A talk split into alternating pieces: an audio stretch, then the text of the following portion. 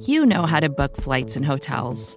All you're missing is a tool to help you plan that unbelievable travel experience. That's why you need Viator. Book guided tours, excursions, and more in one place. There are over 300,000 travel experiences to choose from, so you can find something for everyone. And Viator offers free cancellation and 24 7 customer support for worry free travel. Download the Viator app now and use code Viator10 for 10% off your first booking in the app. Find travel experiences for you. Do more with Viator.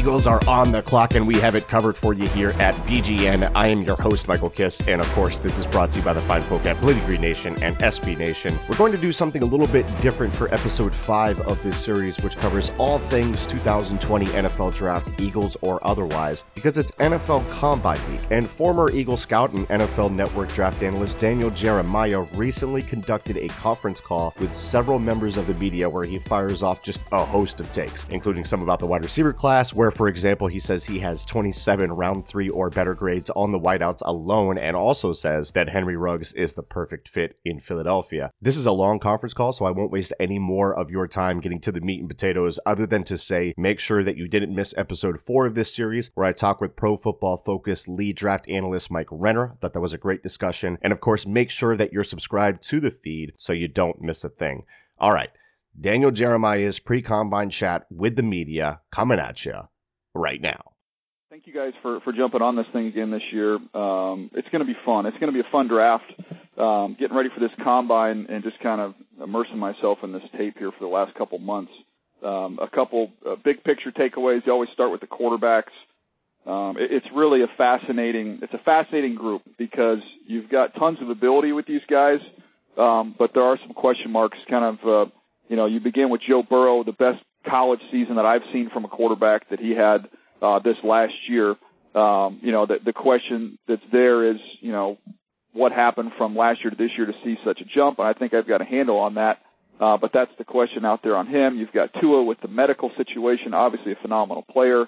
Um, you've got then that next group. Herbert's been a little bit up and down. Love, grade 18, uh, poor 19 and then Jacob Eason with a lot of talent uh, as well. So it's, it's an intriguing group of quarterbacks. Uh, but in terms of the, the the depth and the talent in this draft, wide receivers and corners, um, especially the wide receiver group, as deep as as I've seen. Um, I've got 27 wide receivers with top three round grades in this draft, and consider average 31 are, are taken. Uh, we had a max of 35 taken in, in uh, uh, I believe that was in, in 2017. Um, so this is uh, this is a, a really phenomenal group of wideouts, and not all those guys are going to go early. They're going to end up uh, spreading throughout the draft, but it's going to be a deep group. Really good at corner, um, really good at running back, and then when you look at some positions, maybe not quite as deep, tight end, edge rusher, and linebacker. Um, you know, just a little bit of a shallow group there. Um, we've got you know special player in Chase Young, who I think is the best player in the draft. Um, and just overall, a lot of storylines. You know, the teams that need quarterbacks, they're clumped together, five, six, and seven. Dolphins, Chargers, Panthers, and then they're clumped together 12, 13, 14 with Raiders, Colts, Bucks. So how this, uh, you know, the jockeying for position takes place for the quarterbacks is going to be a lot of fun to follow. So uh, with that, uh, we can get cranking here and uh, look forward to answering your questions. Thanks again for your time. So, uh, everyone, we will now begin the question and answer session. Our first question comes from the Orlando Ledbetter with the Atlanta Journal Constitution. Sir, your line is open. Daniel, can you discuss the Georgia prospects and then uh, Jake Fromm, what he has to prove uh, uh, to the uh, NFL scouts? And Andrew Thomas are the most uh, the two that I'm most interested in. Sure. I mean, there's a bunch of them. Um, yeah, I won't go through all of them, but I think when you look at Jake you know, I had a chance to go visit with Jake and watch him work out, and uh, you know, when you visit with him, you're you're immediately impressed just talking with him. He's very mature. Um, he's engaging. You can see how he's kind of won over the locker room there at Georgia. Um, he's going to be very impressive when you get in the room and get on the board and talk X's and O's. He's very sharp. Um, the knock on him the concern has really just been pure arm strength. And when I watch him, I've seen throws. I've seen him make some, uh, you know, the deep out from the far hash in, in the Florida game. Um, so you see examples of it, but there's other times where the ball hangs and the ball dies. And I think, you know, mechanically he can help with some things there to get his lower body more involved. And I know he's down in he's been down in Mobile, Alabama at QB Country working with David Morris and uh, Daniel Jones is down there, and uh, you know he's starting to make some progress there. So that's his challenge, and I have him. You know, I have him in that second round range, and I don't think he's for everybody. Uh, but I think if you've got you know run game defense and you want somebody to just be efficient and make good decisions, um, I think that's who Jake is. When you look at some of these other you know players from Georgia, I have Swift as their as their top player, the running back, and he reminds me a lot of DeAngelo Williams when he was coming out. He's he's compact, but he's got great patience, vision, and quickness. Um, he can really drop his shoulder and power through tackles. I think he's a, he's the first round back to me in this draft. Uh, Andrew Thomas, you mentioned the big left tackle. Um, he is powerful. He's dominant in the run game. Um, he can anchor in pass protection. He's very aware.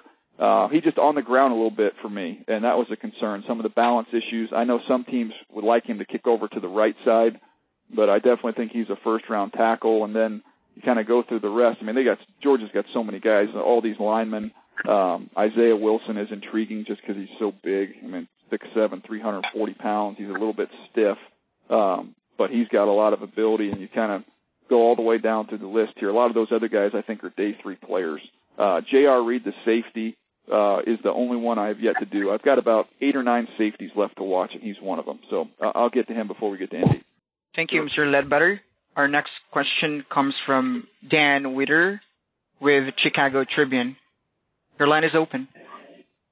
Hey, Daniel. A couple uh, tight ends I was curious about. Number one, what jumps out to you about Harrison Bryant's skill set when you look at him? And then when you're assessing Brycen Hopkins, how do you juggle the, the upside versus project equation with him?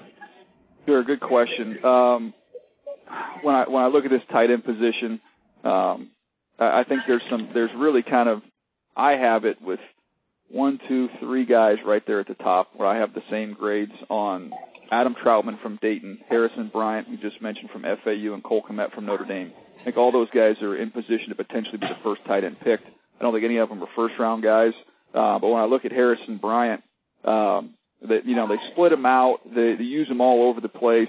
I was a little bit interested to see what he would look like in the run game. I thought the Senior Bowl he did a really nice job. He, he's obviously athletic, can high point the ball. He's an easy mover, um, kind of a, a Dennis Pitta type of a player is, is who I thought he was, and then he did a really good job, you know, blocking uh, when you got to the Senior Bowl. So I think he's in the mix to, to be the first overall uh, guy. And then when you look at Hopkins, um, he's he's real fluid he's a clean route runner, but I just man, there was a lot of drops when I watched him. So that was that was kind of my concern there. And you're going to need to continue to grow and develop as a blocker. So um, I put him literally the grade I gave him is a developmental grade, which kind of puts him in the you know in the fourth fifth round range. Thank you, Dan. Uh, our next question comes from Mark Gaughan with Buffalo News. Your line is open uh, I wonder what you think of the changes, some of the changes in the combine, that specifically dropping the number of interviews uh, from 60 down to 45, and uh, you know maybe some of the drill changes. Anything significant there in your eyes? Yeah, I like what they've done with the drills. Um, getting a chance to kind of go over that yesterday and, and look at what they're doing. Um, you know, incorporating some of the changes in the game that we can see some of these evaluation tools. I mean, they're going to they're going to do a smoke route drill where basically it's a wide uh, quarterback. How quick can you catch, gather, and fire the ball out? Which is something you'll see.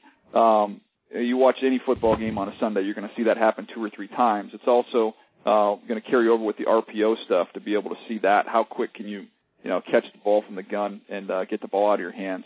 Um, I like the red zone stuff they're doing uh, with the receivers. I think adding more coverage stuff with the linebackers and uh, and really dialing in on that. Um, I think is great. I think having the backs do more in the passing game with some of the option routes and different looks you can get at them. Um, I think all those are real positive. I think that's it's been long overdue uh, to have our evaluation tools kind of match where the game is. So um, I'm encouraged by that. I'm looking. I think it's going to be a fun part of the combine. It's going to be refreshing uh, to see some of these new drills. Um, the the one thing that's interesting, I, I've read all these stories about people uh, you know, leaving personnel at home and coaches not coming uh, to the combine. And um, you know, I don't I don't know how I feel about that because I think when you get a chance to be around the players, as many opportunities you can get around a chance to be around them and be in the room with them when you interview them. Um, I think there's value in that. Now, if you, if you want to go back and watch the workouts, you know, at home, or you want to go, you know, finish your interviews, if you're a, a corners coach or if you're a receivers coach, I should say, and you finish up all the receiver interviews and you don't want to stay in the building to watch the workout, I understand that because you can watch it all on tape. Um, but I think, man, I, I think it's a lost opportunity if you're a coach and you don't get a chance to be in the room uh, to be around these players. It's just another point of contact that I think can really help you. Um, you know, with the changes in the in starting in the evening versus the uh, the morning and the mid morning, uh, I'm excited about it. It's going to be fun. It's going to be good for for television because we're going to get more eyeballs and it'll, it'll draw more attention to the event. Um, I know talking to buddies around the league, they're kind of they're just skeptical. They just want to see how it all comes together. It's all new to them. Um, so I think you'll have a better feel for for how they like it after we get through the week. Thank you. Next question comes from Ryan Mink with Baltimore Ravens. Your line is open. Hi, Daniel. Uh, the Ravens have been pretty open about wanting to improve their front seven. Uh, when you look at them at the draft at number 28, who do you see that could really help them there in terms of pass rusher, inside linebacker? I, I know that you you mocked Kenneth Murray, but it seems he he could be potentially gone before 28 comes. Yeah, I mean, look, it's at this point in time in the process, you know, trying to figure out where some of these guys are going to go is, is difficult. I just know um, when you look at their team and how they've built it, and as explosive as they are on offense now, I think building your defense to be able to play uh, with a lead, which means getting more edge rush, uh, getting linebackers that can really, really run and cover because teams are going to be playing catch up because you're so dynamic and so explosive on offense. So, um, you know, Patrick Queen to me would be a home run pick from LSU if somehow he was there. Um, I, I think he's he should be gone by then. He's so athletic and so explosive. Kenneth Murray, we just talked about. Um, Zack Baun from Wisconsin can give you some versatility as somebody who can rush off the edge but can also cover. Um, you know, when you talk about pure edge guys, you know they've they've tended to lean more towards the physical rushers. Uh, that's where Marlon Davidson from Auburn, who's you know he's a he's a huge edge rusher who can slide inside and rush inside as well. Um, but he's got real powerful, strong hands, and uh, is kind of that Ravens mentality with how he plays. Just very violent, very physical player. Um, so I could see him kind of factoring in there in that range. And then if you you wanted to trade back a little bit, um, you know, I guess somebody like a Bradlee Anae in the in the second round could make some sense. And uh, and one to keep an eye on too would be the kid from Penn State, uh, uh Yetur Gross Matos, who is somebody I wasn't super uh, in love with when I first watched him, but the more I've studied him, I, I got to give him his credit. He's a good football player, and uh, he'll factor in probably in that bottom of one range. Thank you. Our next question comes from Jory Epstein with USA Today. Your line is open. Thanks, Daniel. When looking back at players like Orlando Brown or some of the guys who have struggled significantly at the combine and gone on to have good NFL careers, what positions do you think it is the most helpful for? and how do we gauge how much this is going to project what a guy can do in the league? Um, I, I cut out a little bit on me, but I heard you talk about uh, Orlando Brown and just kind of the, the combine impact um, and not getting carried away with it with your evaluation. I, I think it's it's a great example of why it's important, and, and these teams do this is to is to get your board set before the combine. It's kind of an anchoring impact effect. Um, once you have the board up, then maybe you can you know split some ties at the combine, which is is a good way to do it. If you've got the same grade, guys are clumped together. The combine can be a good tiebreaker and, and factor in the workout, maybe more so there. But in his in his case, he was somebody that was punished way too much uh, for a poor workout because the tape was so good, and where he came into that combine and where he ended up was way too far of a drop. So um, that's a, that's kind of a, a great example of a warning sign there for teams that don't stray too far from uh, your initial board once you get it up. Um, I, I just think when you get to the combine, there's certain positions where it, it holds more weight with the workout, and that to me is corner. Um, you know, you you have to be able to run at that position. You just do. So that to me is is where that can have a, a pretty drastic impact on on your draft stock if you're playing that position and, and determining how you run.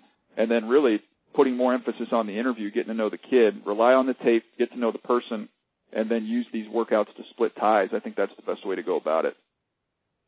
Thank you. Next question comes from Michael Gehlken with Dallas Morning News. Your line is open. Hey, Daniel. Uh, the Cowboys have a need at safety, and they'll likely lose cornerback Byron Jones in free agency. What sort of fit do you believe Xavier McKinney and CJ Henderson would be in Dallas? And is there anything in particular you hope to see at the combine from any defensive back who may be in consideration there in the first round?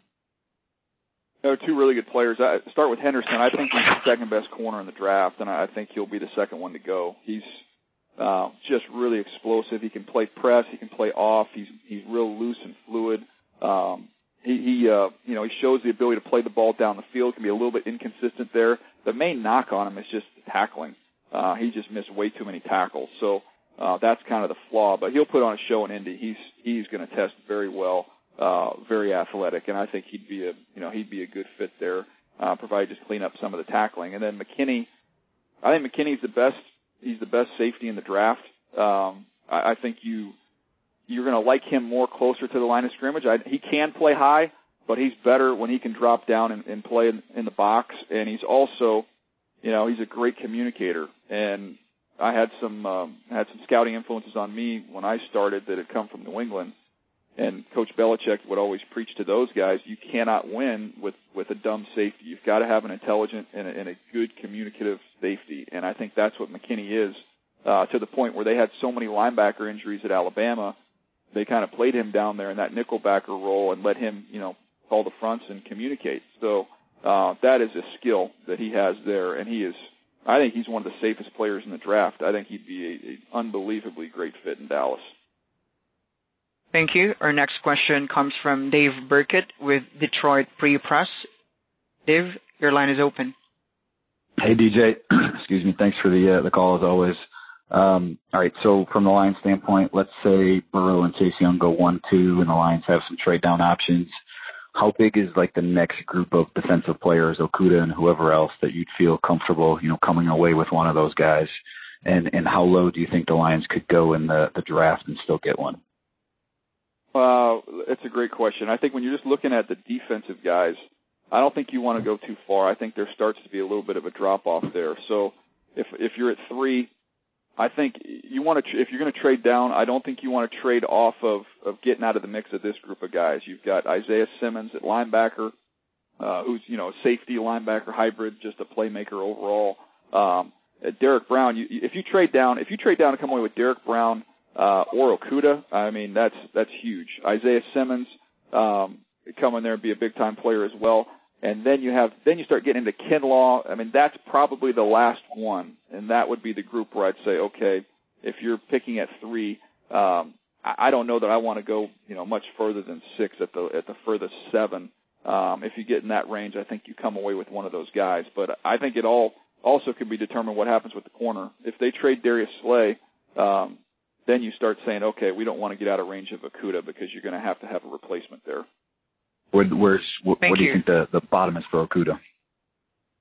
Uh, gosh, I, when when I look at it, the interesting thing is just um, I don't see him getting past. I mean, eight would be the absolute floor, um, and that's provided some quarterbacks really go up there when you've got five, six, and seven with the Dolphins, Chargers, and Panthers.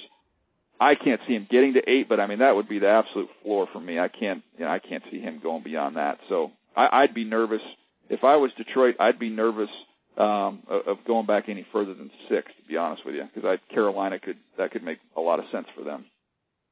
Gotcha. Thanks. Thank you. Our next question comes from Aric DiLalla with Denver Broncos. Eric, your line is open.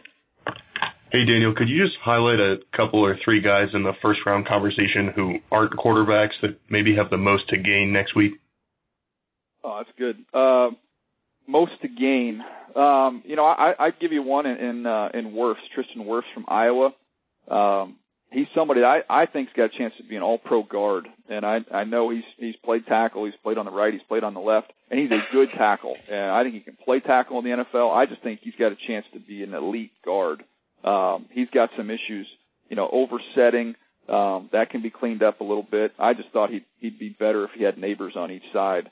But in terms of having something to gain, if he goes out there and puts on an athletic show, which I've heard there's a chance he does, um, then he could kind of you know put that to bed and say, look, I'm a I am a tackle. I'm not sliding inside. Um, that's that's what I am. So I think he's got a chance to help himself there. Um, you know, I think when you you could go through a long list of guys with medical stuff, um, just to kind of show that they're healthy. But in terms of of other on-field workouts, um, gosh, let me go through, give you another name here. I'm anxious to see how big and how heavy uh, K'Lavon Chaisson is from LSU, who's he is he is an explosive edge rusher uh, for them and got better as the season went along. He tore his ACL in 18, um, and then as you watched him through the season, you start to see really him pick it up and, and get better. Um, so I don't know is he going to be. I've heard he played in the high 230s. I've heard he could be in the in the low 250s now. So how big he is um, could go a long way in helping him. And then I think corner wise, it's always as I mentioned earlier, it's big on the 40. So when you get some guys um, that maybe have a little bit of a question mark there, um, how fast are they going to run? I, I think you've got a chance to really help yourself. Uh, Kristian Fulton from LSU would be the prime example. A really solid, really good football player. Uh, just concerns about his deep speed. So what does he run? Next question comes from Ryan Dunleavy uh, with New York Post. Your line is open, Ryan. Hey, Daniel. I'm curious what you think the Giants uh, do it for. I saw in your mock ta- uh, you had an offensive tackle, which is obviously a big need, but with a defense that needs so many playmakers, that has no playmakers really, desperate need for them. Is that a place to go, or is tra- how you would weigh trading down for them? I guess similar to the question about the Lions, how you would see them trading down for more picks to fill all those holes. Well, they've they've got a lot of holes. You pick up there for a reason, and I get what you're saying about you know finding some playmakers on the defensive side of the ball. But look, as an organization, your number one priority is ensuring that Daniel Jones is going to grow and develop and be a success.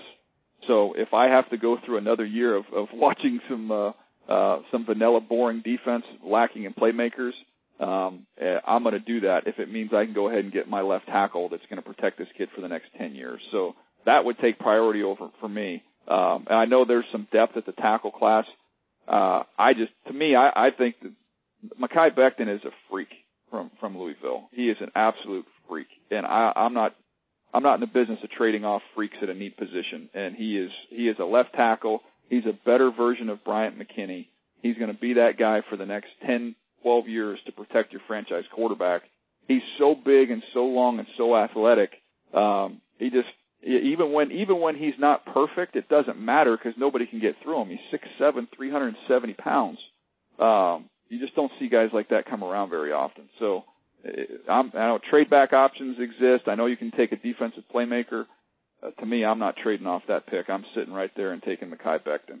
Thank you. Next question comes from David Zangaro with NBC Sports Philadelphia. David, your line is open.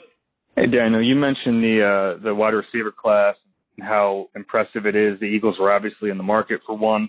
You would think this year, when, when you look at the the area they pick, the, the low 20s there at 21 which players do you anticipate will be available, and which of those guys kind of fits what they do and would make the most sense? Well, I mean, it's they could use all different styles of receivers when you talk about getting a Z or an X uh, slot. Like they, I, I think they would prefer to have the speed, um, which is Jerry Jeudy. I, I don't anticipate that he'll be. I mean, not Jerry Jeudy, Henry Ruggs, I should say. Jeudy will be long gone. I, I assume that that Henry Ruggs will be long gone as well. Um, but that to me, if you were going to say home run pick for the Eagles, who is it? It's Henry Ruggs, um, just because of how much speed and juice he would give to that offense. Um, but I think I think Justin Jefferson um, has got a chance to be a, a high high volume slot receiver who's a lot like Keenan Allen. Um, could fill that role. He can work in traffic. He's really good down in the red zone. Um, he had, he led the uh, you know he he led this entire draft class with touchdowns down in the red zone this year at 12. So um, he's a he's a point producer, and he'd be a great fit for them. Um, I, I love I love Brandon Aiyuk from Arizona State. I think he's a stud. Um, he's tough, competitive, run after catch guy. Needs a little polish, uh, but he can return as well, so has some value there. Um, and then you kind of get into like Tee Higgins. I think will probably be there. Um, who's real tall, long, and rangy. You're hoping you're drafting AJ Green. Um, I don't think he's on that level, but that's the style with which he plays. Um, so there's there's a little bit of concern with him just getting off press. Some of the better competition that they played later in the year, he struggled a little bit with that. So I would say that group of wide receivers is, is, is probably the ones they'll be staring at. Next question comes from Kareem Copeland with the Washington Post. Kareem, your line is open. Hey, Daniel. Everybody's got Chase Young plugged in number two with the Redskins. Is it a mistake to even consider um, moving out of there and going back, considering how many holes they've got at a lot of spots? And if you do decide, or if they do decide to move back, you know, what kind of haul um, would you need to make that happen? I don't, man. That's a first of all, it'd be somebody, you know, obviously coming up for a quarterback. Um, I would be, I, I just don't trade off of elite edge rushers. I, you have a need there at the position. Um, I just, that's, those guys are hard to find. So to get a player like that, you would have to blow my doors off to get me to trade off that pick if I was the Washington Redskins. So, um, and I'm not going back far. I mean, to be honest with you, I'd be you know, five, six, and seven are the only teams I would even consider talking to, and you would have to. You're talking multiple ones, um, plus some sugar. I mean, you've got to get a lot to get out of there, um, because even if you get to five, you won't see you won't see Chase you won't see Chase Young at that point in time. So you're trading off of a premier uh, player at the second most valuable position in the sport. Um, you're going to have to get a heck of a haul to do that. Next question comes from Nate Ulrich with Akron Beacon Journal. Nate, your line is open. Hey, Daniel. Thanks for your time. Um, looking at the Browns at number 10 and the obvious need for offensive tackle, can you kind of give, I know you've mentioned a few of the guys and talked about them, but can you kind of give your overview for the offensive ta- tackle landscape as it, as it relates to the Browns and who might be the best fit for that outside zone scheme that Kevin Stefanski's bringing? Sure. Uh, I mean, I think when you look at, at Jedrick Wills from Alabama, um, he can really move and he's really good, you know, working up to the second level, shows some of his athleticism there. He's he's a natural knee bender. Um he's good in pass protection. He just he doesn't really get beat when you study Alabama. I think he's the the second best tackle in the draft. I think he could plug right in. He played on the right side there. You've got a left-handed quarterback in Tua, so he was really protecting his blind side. I think he could play on either side. Um, I think he'd be a, a wonderful fit there uh, in that scheme. And then when you get to you know Andrew Thomas, I don't know that he's a great fit for that scheme, but it's a it's an obvious upgrade for him. So I mean they could uh, you know they could do a lot worse than taking him. He'll be a steady, solid player again. Uh, my issue with him is just some of the balance stuff and staying off the ground. Um, you know, the the name that I would keep an eye on. I know there's a lot of people that that really like Josh Jones from from Houston. I, I think Austin Jackson is going to go ahead of him. I think he's a better player, and he's somebody that, as we go through the combine, I think he's going to test really well, and I think you're going to start hearing his name mentioned in that top 15 type mix. And if you want somebody to fit that offense, I don't know that anybody fits it better than him. Um, you know, he is he's only 20 years old. He's got great knee bend. He can really move laterally. Um, he's going to get better. You know, he, he donated the, his bone marrow to his sister over the over the off season. So he he lost an off season. Obviously speaks to what kind of brother he is in his character. Um, but lost that off season. He just needs to get physically stronger. But as a 20 year old with that type of athletic ability, uh, the upside is is really endless. And I think he's somebody that maybe people are sleeping on a little bit at this point in time. I have a feeling once we come out of the combine, um, Austin Jackson would be a name the Cleveland Browns be keeping an eye on. Thank you. Next question comes from Scott Dochterman with the Athletic. Your line is open. Yeah, thanks, DJ. Uh, I had a question about AJ Epenesa. Uh, nobody had more sacks in Power Five than he did in November and the bowl season.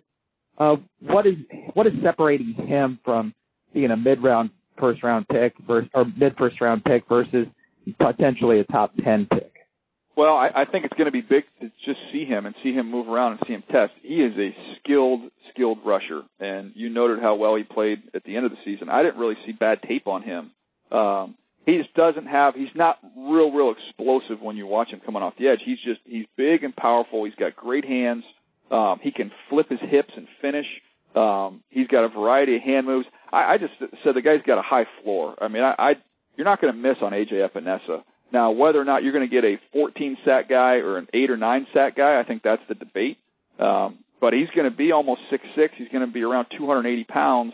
And I've you know talking to some folks that have been keeping an eye on him in the training process. I, I have a feeling with the 10 at least, he might show he's got a little more burst and a little more explosiveness uh, than you might think. If if he does well there, um, I know he's going to interview well. Everything I've heard about him from that standpoint is off the charts. Um, so I, no, I think he's I think he's absolutely in the mix to be in the top half of the first round because he plays a premier position. He's a he's a really good football player. So um, I, I think he's a he's a one. I feel like he's a lock as a one, and I think he's got a chance going through the process to find his way up into the top half of the first round. Thank you. Next question comes from Bob McManaman with Arizona Republic. Bob, your line is open. Hi, Daniel. Uh, my question is is simply if, if if there's such a thing as a sure thing can't miss guy other than maybe Chase Young, when you're talking about the Cardinals at eight, are you are you looking at a can't miss guy as a tackle, or is it one of the two top wide receivers, or is it Isaiah Simmons, or is it somebody I'm missing? For the Cardinals, I just yeah, you know, I, I look at them and I see I see needs everywhere, but I also know that if they want to run the offense the way it was designed to be run, they have to get better up front. And I just think when you look at, at Kingsbury with a dynamic quarterback in Kyler Murray, they had to keep too many guys in in protection last year, and they found a way. They creatively found a way to move the football, but that's not what they want to do. That's not what that offense is designed to do. But they couldn't get more guys out in the route because they they couldn't protect. So I know they brought back DJ Humphries, but if there's a tackle there that you like, um, and it, to me, if it you know Jedrick Wills would make a lot of sense. Um, you just plug him in right there, and now you've got two young tackles you can build around and go. I think it, Wills could even slide inside if you wanted to, um, if you felt you know that's what you wanted to do. But I just think with these teams that have young quarterbacks and you're picking up high, you've got an opportunity to get offensive linemen. You can address some of those other needs. You can get corners in later rounds. You can get safeties in later rounds. Those offensive linemen all go. They're all gone. And you know my kind of theory on that is when you really look at, at what the college game is doing and giving the NFL, it's four or five wide receivers. So it's not a shock when you look at the depth of these draft classes. You see wide receivers and corners, and then you see offensive line that just doesn't have that depth. Balls out right away. So protecting hasn't been as important um, at the college level. We just haven't seen as many quality offensive linemen. So when you've got a young quarterback and you're picking high enough to get an impact starter to protect him for a decade, I just think that trumps all your other needs. Thank you. Next question comes from Mike Vorel with Seattle Times. Mike, your line is open. Hey, Daniel. Um, I'm wondering what you think the perception is right now for Jacob Eason and also those other University of Washington guys. Does anything jump out to you about, you know, a Nick Harris or a Trey Adams or a Hunter Bryant? Do any of those guys make an impression on you? Sure. No, there's some good players in there. When you start with Eason, um, teams are literally all over the map. Uh, and I talked to a team yesterday that has him as the second quarterback uh, in the draft. So there's there's teams that really really like Eason, and then you've got teams that that have concerns. Now, when I watch him, I see the big arm. Um, you watch the uh, you know the Oregon game, you get really really excited. There's a lot of good things to take away uh, from that game. He's got some really good tape, but then he's got some bad habits where you know you get him off of his spot.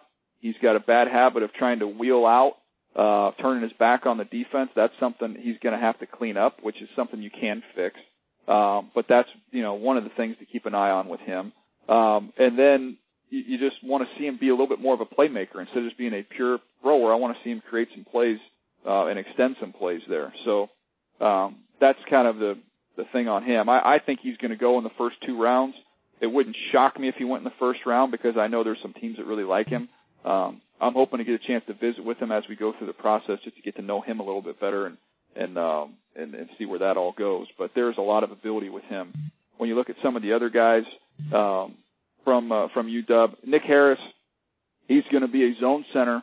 Um, he's not, you know, he's, he's 293, and it's almost an artificial 293. Like he's puffed up to get there. He's going to play lighter.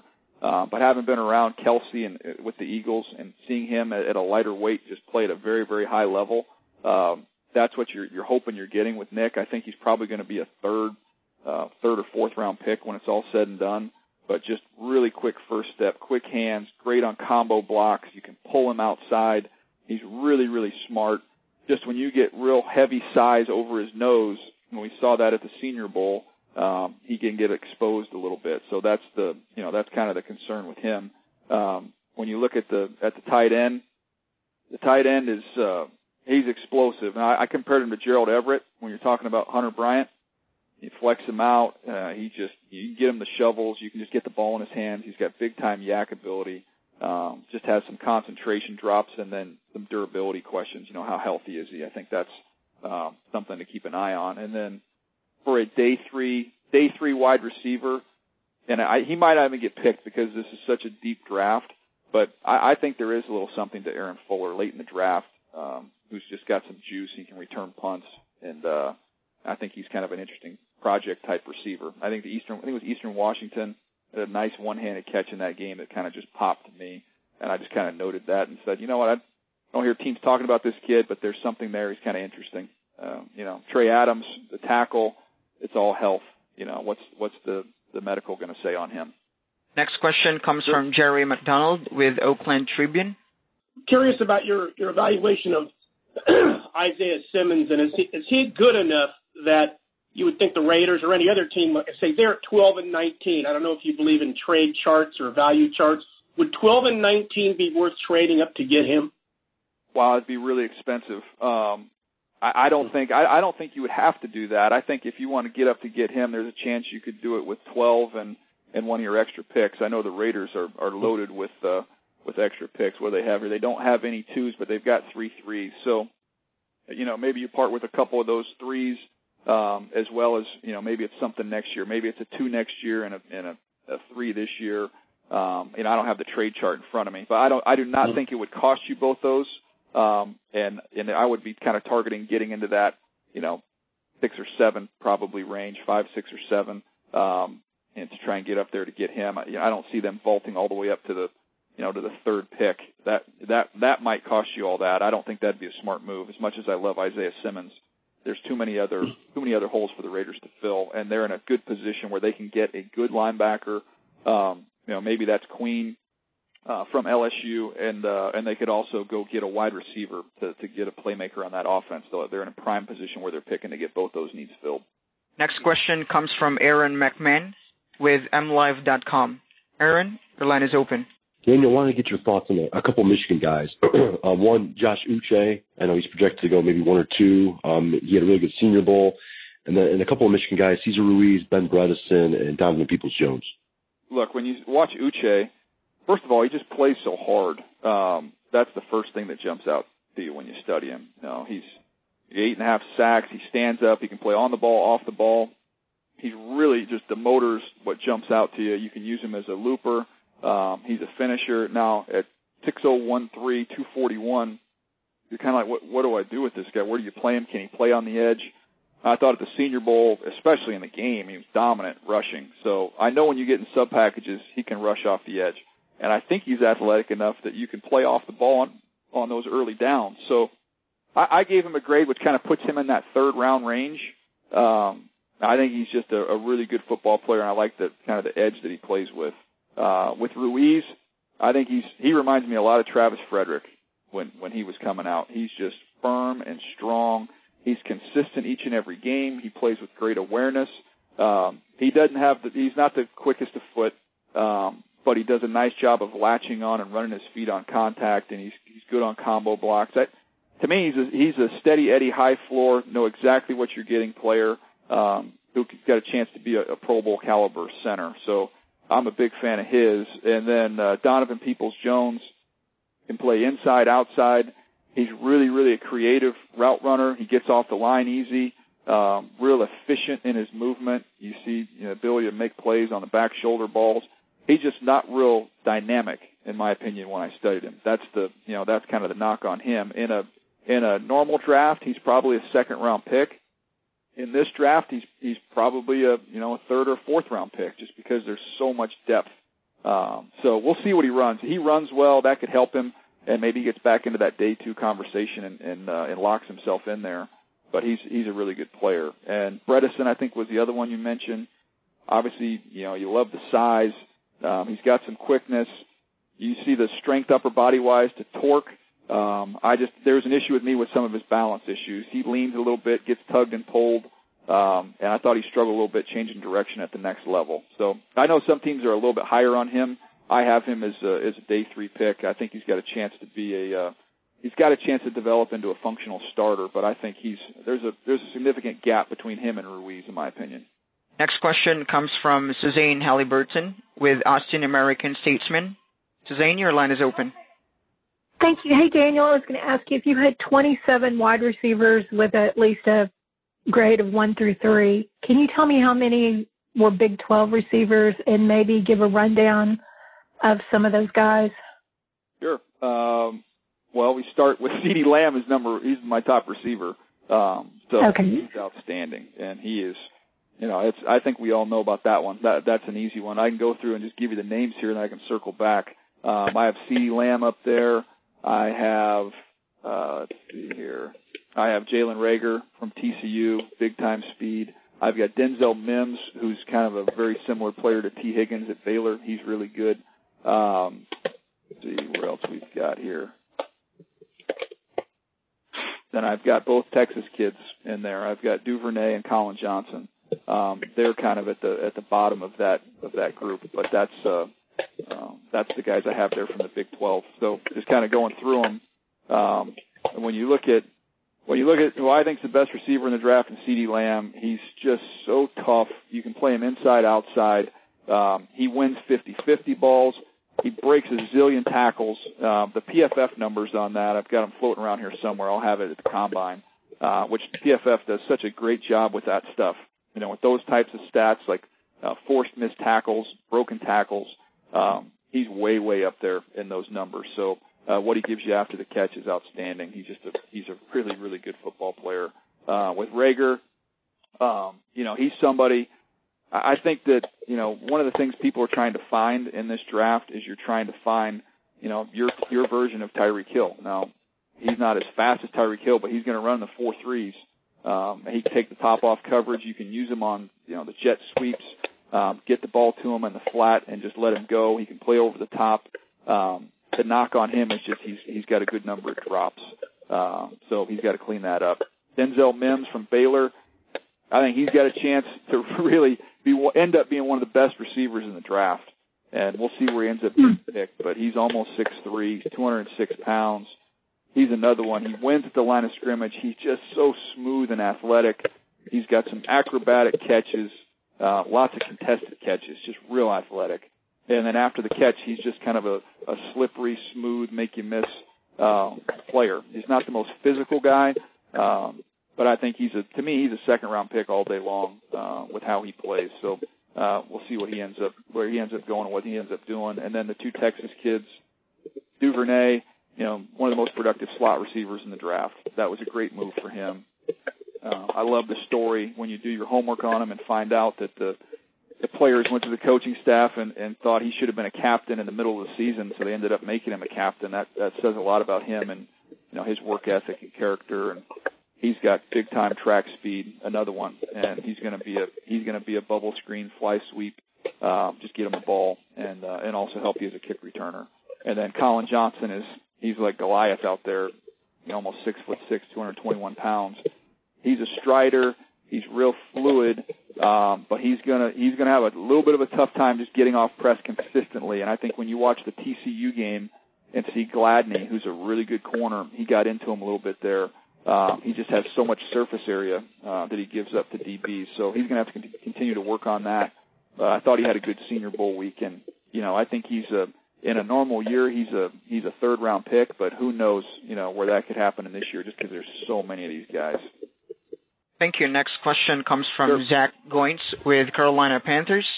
Zach, your line is open. Hey, Daniel, I know you've been a fan of Matt Rhule for a long time. Why do you believe that he's poised to have success in the NFL with the Panthers, and how do you see him approaching his first draft?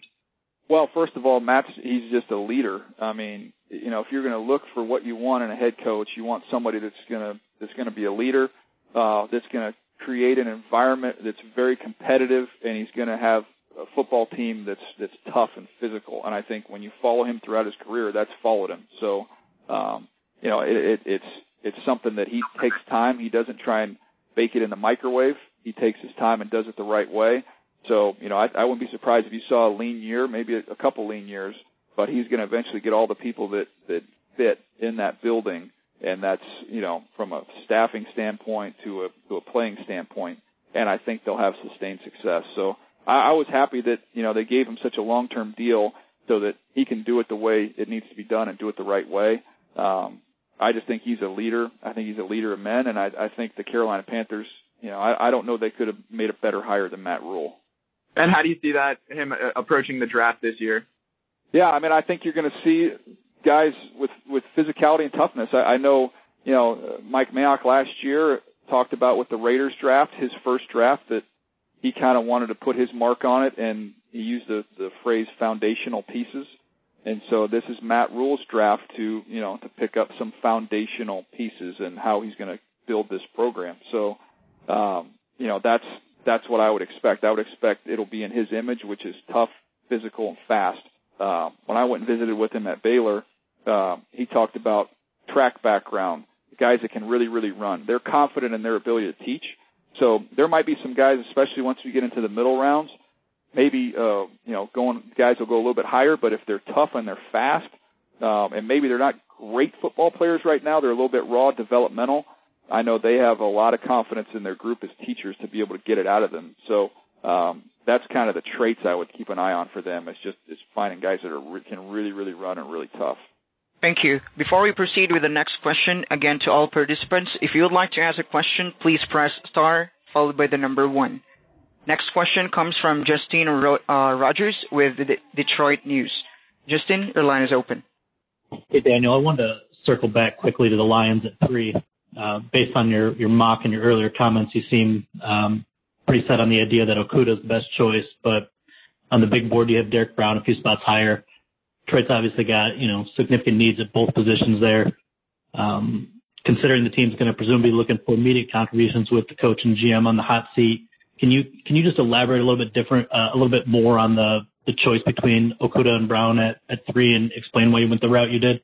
Sure. Um, Derrick Brown is to me. I have this the uh, the same grade on Derrick Brown at his position as I do at Chase Young on his position. So I think he's a phenomenal player. Um, he's he's the closest thing, ironically, to Ndamukong Suh, um, who everybody in Detroit knows quite well. So that that's who he reminded me of when you watch him on college tape. Just just so strong and powerful.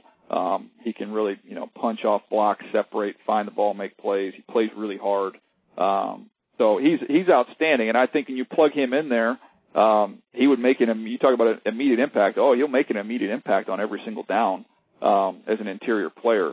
And, and Okudah, um, you know, look, he's he's somebody that can. You're going to let him just press and just mug people at the line of scrimmage. He's he's so long and and twitchy and fluid. Um, he can find the ball. Everything I've heard about him from a character standpoint is off the charts. I mean, I, some of the stuff that you hear about him in the workouts, like jumping 40 inches and going to be less than 4% body fat, like just crazy stuff. Uh, so both these guys are, are special players and outstanding players. I had them uh, going with the corner um, just because I, you know, I just I thought with Jeffrey Okudah, the the uh, the chance for him to come in and play coverage, work your defense back to front, fit more of the philosophy. You know, if you're going to kind of go by the Patriots and how they've done things and make the connection with Patricia, kind of building up that secondary, um, they've kind of they've kind of flipped the script. I I personally would would go front to back and and take the defensive lineman, but I look at the success defensively the Patriots have had lately. Uh, they've done it with more premier players in the secondary than than at the line of scrimmage. So uh, that's why I had Detroit kind of looking in that direction. Thank you. Our next question comes from Kevin Bowen with 1075. Kevin, your line is open. Hey, Daniel, thanks for doing this. Um, if you were Chris Ballard with picks 13 and 34 and 44, how would you kind of handle the quarterback dilemma along with your other needs? Well, I, I would start by signing um, Philip Rivers, and I would try and make a run at this thing for the next couple of years because I think they're pretty close. Um, I think Philip would come in and give him an upgrade, and then I think where you're picking there, um, you know, you're picking at 13. I think you know I know there's so much depth, and I've talked about the depth of receiver, and I can show you you know studies that'll show you how many impact players have come in the second third round, um, and you're going to get good players in those positions. But I'm trying to get if I'm if I'm the Colts right there, I'd be awfully tempted if you see a Jerry Jeudy, a CeeDee Lamb, a Henry Ruggs, one of those three guys were there um, I, I think I'd go ahead and pull the trigger right there. Now you've changed your offense completely. You've got a good offensive line. You you pair what you have already outside uh, with one of those three receivers. Um, you, you know, Philip Rivers, I think you got a chance to be a really really uh, fun offense to watch. Then you get into the second round. You know, you look at some other directions they could go. Um, you know, at that point in time, maybe if, if there's a quarterback that you like as your developmental quarterback, um, you could look that route, go that route, uh, or you could just go with a, a defensive tackle that could, you know, that has some real twitch and some upside that can rush. Um, and I think they'll have some options there when you look at guys like, you know, like a Neville Gallimore or somebody like that from Oklahoma, uh, would make some sense there, who's got some twitch and, and some real, uh, interior pass rush ability. Um, I, I think that, uh, Jordan Elliott's a name that could come into the mix there from Missouri, another guy that can really rush inside. So, uh, they're in a great spot. You know, I, I'm just curious to see what they do at the quarterback position first and foremost. If they if they decide to uh, you know stick with Jacoby Brissett and and, and want to go towards the draft at that point in time, you know, gosh, Jordan Love, I don't think he's ready to play right away. But uh, man, that is a huge upside pick, and uh, you get a chance to to let him develop. That could have a huge payoff. Thank you. Next question comes from Mike Kaye with NJ Advanced Media. Mike, your line is open. Hey, DJ. Um, you brought up the Eagles needing a wide receiver earlier in the first round, but they also need help at cornerback. Who are a couple of guys that you would peg on maybe day two to kind of address the cornerback need or the safety need that they have? Yeah, it's it's a good group. Uh, when you start getting to day two, um, look, you got like AJ Terrell from Clemson, who's real tall, uh, lean, real real fluid. Um, he's somebody that plays a variety of techniques there. He's a really good blitzer coming off the boundary too, uh, which would be fun for Jim Schwartz to play with a little bit. But he's uh, you know, he can be a little bit sticky when he has to work back downhill. Uh, but he's a tall, long, athletic corner. I think he's that late one, early two. You know, could end up slipping a little bit in the second round. We'll see what happens. Damon Arnette, I love Damon Arnette. Um, he's twitched up from Ohio State. Um, he can find and play the ball. He's a little bit tight, but you can play him in press. Um, he's somebody I think is going to go in the second round. Jeff Gladney from TCU, kind of, uh, you know, he's got some similarities to a Denzel Ward, uh, just undersized, real feisty. Um, he plays off. He's real fluid, very aware. Um, I watched the Iowa State game. Was one of the games I flipped on with him, and I mean, it was a war watching him uh, go up against that wide receiver. So uh, he's another one in that range. The one that I think is going to go in the second round that's fascinating to me is is the corner from Auburn, uh, Igbenehi. I'm going to get that name right, but when we get to the combine, I'm sure I just butchered it. Um, but he's one that he's he's just really explosive. He's a former wide receiver. He was a track guy. They moved him to corner. Really, really ultra twitched up, but he struggles to play the football, and that to me is, is my concern. He doesn't have any interceptions. He's always in phase in the right position, and then especially the LSU and the Alabama games, he just struggled to find and play the ball. So um, I think he'll get drafted in the second round based off traits. Um, but there's uh, still some development to take place there. And then another name I would just throw in the mix would be, um, you know, Diggs. We'll see what happens with with Diggs from Alabama, who's got some, you know, he's got some Aqib Talib type skills. Um, question is just pure deep speed, but real fluid. You know, obviously Stefon Stefon's brother there, the wide receiver with the Vikings. So uh, former wide receiver, kickoff returner, uh, really, really, really skilled athlete. The question is just how, you know, how is his deep speed? And he's just okay as a tackler. So it's a good group. I think if you want to take a corner in the second round, I think that's kind of the list of names you'd be choosing from, and I think there's a lot of good players in that group. Thank you. Next question comes from Matthew Perez with Washington Time. Matthew, your line is open. Uh, I was just kind of wondering what makes uh, Chase Young that once in a gen, uh, generational talent, but then also what can he do for the rest of the defense? How can he kind of unlock the Redskins' uh, defense if that's where he goes? Well, I think when you just when you watch the watch the last few games of the season, you can see the benefit that he has for everybody else up front and just creating one on ones. Um, he draws so much attention, and you know I feel like it's interesting because I've used the phrase you know generational talent.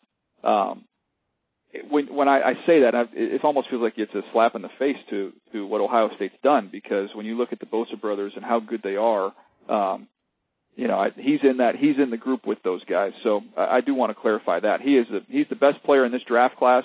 I actually had a little bit higher grade on Nick coming out than Chase. Um, I had a higher grade on Chase than Joey. Obviously, Joey's been a you know he's been a, a Pro Bowl perennial Pro Bowl player. He's outstanding, but he he's he's one of those type of guys, and the impact he has. Not only is he, uh, you know, he's going to win his one-on-ones when he gets them, but he's going to create so many double and triple teams his way.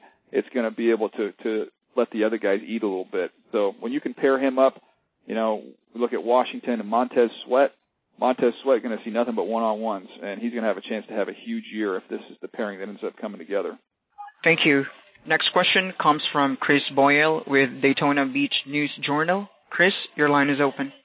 Hey, Daniel. Just wanted to compare and contrast uh, the draft chances for a couple of running backs from Daytona Beach. Uh, Appalachian State, Darrynton Evans, and UCF, Adrian Killins, The type of schemes they roll, schemes and roll them best fit, and, and what grades do you have on both of those kids? Yeah, sure. Obviously, uh, one one of them's uh, close to my heart there. When we talk about Darrynton Evans at my alma mater, App State, um, he's outstanding, man. He he's got big time, big time juice. Both these kids, obviously, Killins a track star. Um, so you know he's got juice. But Darrynton, uh, he's going to go much higher. He's got a chance to go in the third round range. Um, you know, you, the first tape I popped on was UNC Charlotte. He goes 87 for a touchdown. You know, I remember, you know, just paying attention to him as a obviously a fan of the team, having gone there. The Penn State game, he has a long kickoff return against them his freshman year. Um, he, you know, zone scheme, one hit and go. If you look at Raheem Mostert, what he did in the in the last few games with the 49ers, to me, this is the same kid. This is the exact same skill set. So if you are in that that Shanahan system, the Shanahan scheme we're seeing all over the league right now, um, he's going th- those teams are going to love him because he can get lateral, one foot in the ground, get upfield, and explode. Um, he needs to get better in pass protection. He knows that. He's got to get a little bit stronger, um, but he's going to be involved in the screen game, and you get a crease, he's going to go. So uh, I'm a big fan of his. I think he again, I I think he's got a chance to be a third round type player. Uh, Killins, I was a little surprised. I don't think he's going to the combine, um, which was surprising. Now he's he's obviously really little. He was at the East West. He was five oh seven three, so five seven and three eighths, 162 pounds. Um, but he's a 200 meter champ in the state of Florida. He's got quick feet. Um, you get to the perimeter, he's gone. He just, I wrote down my comparison. I wrote De'Anthony Thomas and the kind of career he's had, spot play, use him on special teams kind of more of a almost kind of a gadget player. Um, but at 162 pounds, as you can expect, there's not a lot of play strength. Um, so I, I think he's a he's going to be a late round pick. He might even be an undrafted free agent. Um, but if you want to bring in somebody that's that's got some pop and some juice um, and kind of create some a role for him in a gadget variety, that's that's what you're going to get there with Killins. Thank you. Next question comes from Sam Fortier with Washington Post. Sam, your line is open. Hey, DJ, what are your expectations for Tua's stock at the combine, and, and how high do you think he, Herbert, and Love, all three of them, could rise between now and the draft? Well, I mean, with Tua, it's just medical, you know, and it's not his stock is not going to be impacted by what gets out in the media because what gets out in the media is going to get out for a reason. So I I don't know that we're going to know where that's at, but I, I know that each individual team's doctors are going to get a chance to, to see him and, and and find out what's going on there with the hip and you know, I, it's just different. A hip is different than an ankle and a knee. Um, it, that's what, you know, obviously for good reasons concerns a lot of people. So you're going to get your doctors get a chance to, to see where he's at. He'll come to the recheck, um, get another look at him. I'm sure teams will want to bring him in, uh, and even look at him more there. So, um, that information, I'll be surprised. The only, the only reason that information will get out is if a team wants to get it out, uh, hoping that somehow, uh, he would end up dropping. So, uh, that's going to be interesting to see what happens with him on the medical front. I don't anticipate we'll get many answers there, uh, but I do think, provided long-term health, there's no concerns. I think teams would be okay with if they said he has to redshirt for a year, he can't play next year. I think if you're picking up there and you're, you know, Miami, the Chargers, you know, Panthers, I know Detroit's even, you know, considered it. I think if uh, you know that would not impact your decision. If they said he wasn't going to play year one, but he would return to full health, I think if you like Tua, uh, that would not bother you at all. So uh, that's the question with him. And then with uh, you know with Herbert, I you know that one's tricky. I teams teams are split. There's some teams that really like Justin Herbert, and there's some teams that are not high on Justin Herbert. I I have him you know just in my personal list kind of down a little bit. I have him beneath Love, and I have him kind of outside that top ten range. But I think when you look at the Chargers having a need there, um, you know, five, six, seven, you've got Dolphins, Chargers, Panthers. That's kind of quarterback alley. I think there's a chance we see two of the quarterbacks go in those three picks, and I think the third one will go somewhere in the next group when you're talking about the uh, the Raiders, the Colts, and the Bucks, 12, 13, 14. So you got a quarterback at one. I think we'll see two go between five and seven, and I think we'll see one go between 12, 13, and 14. Um, so that's how I would kind of see that shaking out. Thank you. Next question comes from Martin Frank with Delaware News Journal. Martin, your line is open. Hey, Daniel. Um, actually, my question is Eagles related. Um, someone asked earlier about like you know defensive backs in the second round, and I guess my question is like how do you balance the fact that obviously they need a wide receiver and a defensive back with maybe you know thinking there might be more depth at wide receiver in the second round. Like, you know, how how do you, if you're Howie Roseman, how do you go about, you know, figuring all that out? Well, I think first of all we got to start with free agency. You know, we'll see if they uh, they end up making a move in free agency at one of those positions, then that that could free up. You know, I think you know when you look at the free agent group, I think it would be more likely they would get a corner in free agency, which would really free them up to take you know big time impact receiver in the first round. Um, you know, so it, that to me will go a long way in figuring out what the heck they're going to do with their first round pick. But I think there's I think there's a good pool of, of there's a great pool of receivers to choose from uh, outside the first round, and I think even corner wise, going through that list of names we went through a little bit earlier, um, there's guys that'll come in and start and help the team right away. So I I think it's a situation you're just true to your board. Who do you have the higher grade on? I don't think you have to play the supply and demand game um, if you're the Eagles because those two positions, I think you'll you'll be happy with what you get in both rounds. Just take the, the higher rated player in the first round. Next question comes from Evan Bland with the Omaha World Herald. Evan, your line is open.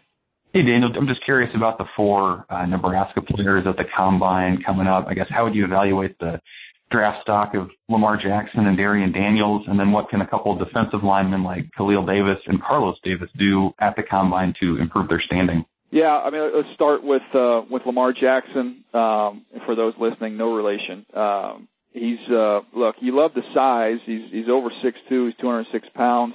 I I just had a question about you know some of the twitch and explosiveness with him. He's you know, he can really play the ball up in the air, but there was a lot of separation when I watched him on tape. So uh, that to me would would be interesting to see him. Just does he have that? Does he have that real burst?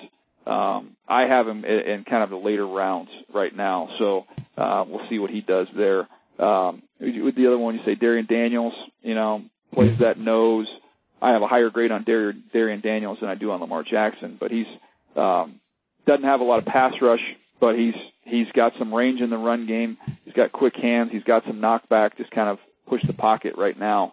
Um, but in a league right now, as much as the ball's being thrown around, um, the fact that he doesn't really rush the passer, uh, to me, he's a you know I have him kind of in that six round range uh, for me. And then the other two defensive linemen with Khalil Davis and Carlos Davis.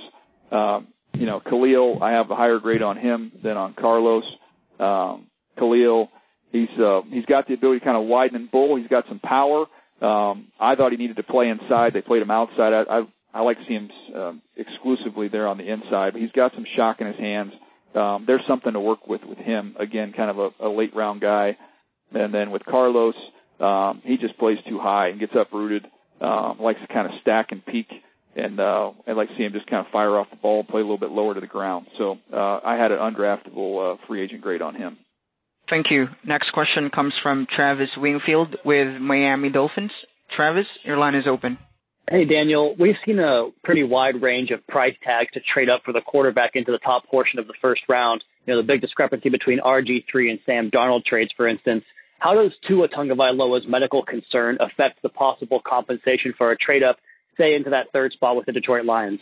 Well, I, I think it's it's a huge part of it, and it's it's because what you know if you're if you're if you're making the gamble to go up there and get him, you're you're you're betting your job. So you better you better know that his health is 100%. And I think if you are iffy on his health and there's concerns there and there's major issues, you know, it's one thing to take him. Um, it's another thing to sacrifice a good portion of your draft to take him. So I, I do think that's going to have a, a major impact. Now, if he comes through this combine um, and comes through the medical recheck, and they say, "Man, he's just we have no concerns whatsoever, and your medical people are fine," um, I think you'd see uh, you know a more aggressive compensation, you know, for a team trying to get up there and get him. So uh, I, I think it's a it's a great point. You'll know, you know, if a trade does go down, you'll know that uh, that the medical information came back very solid based on the return that they get. Thank you. Next question comes from John Reid with Florida Times Union. John, your line is open. How you doing, Daniel? Um, could could you talk about Good. just um, addressing the Jaguars' defensive needs? And in your mock draft, you had Isaiah Simmons, and why would you think he would be a good fit? And you you, you have him at safety and, and not linebacker. You can address those two things, please. Well, he he can do yeah, start with him. I mean, because he can do anything. I mean, we had the same we had the same debate about Derwin James when he was coming out, where some teams had him as a will linebacker, some teams had him as a strong safety. I, you know, I've talked to a bunch of defensive coordinators in the off season and and posed this question to them about are we heading are we going to start heading towards a positionless game where you know you see guys on offense like Deebo Samuel who are playing in the slot but can also kind of almost function as running backs um, you see guys like Derwin James who could just darn near uh, darn near play every single position on the defense.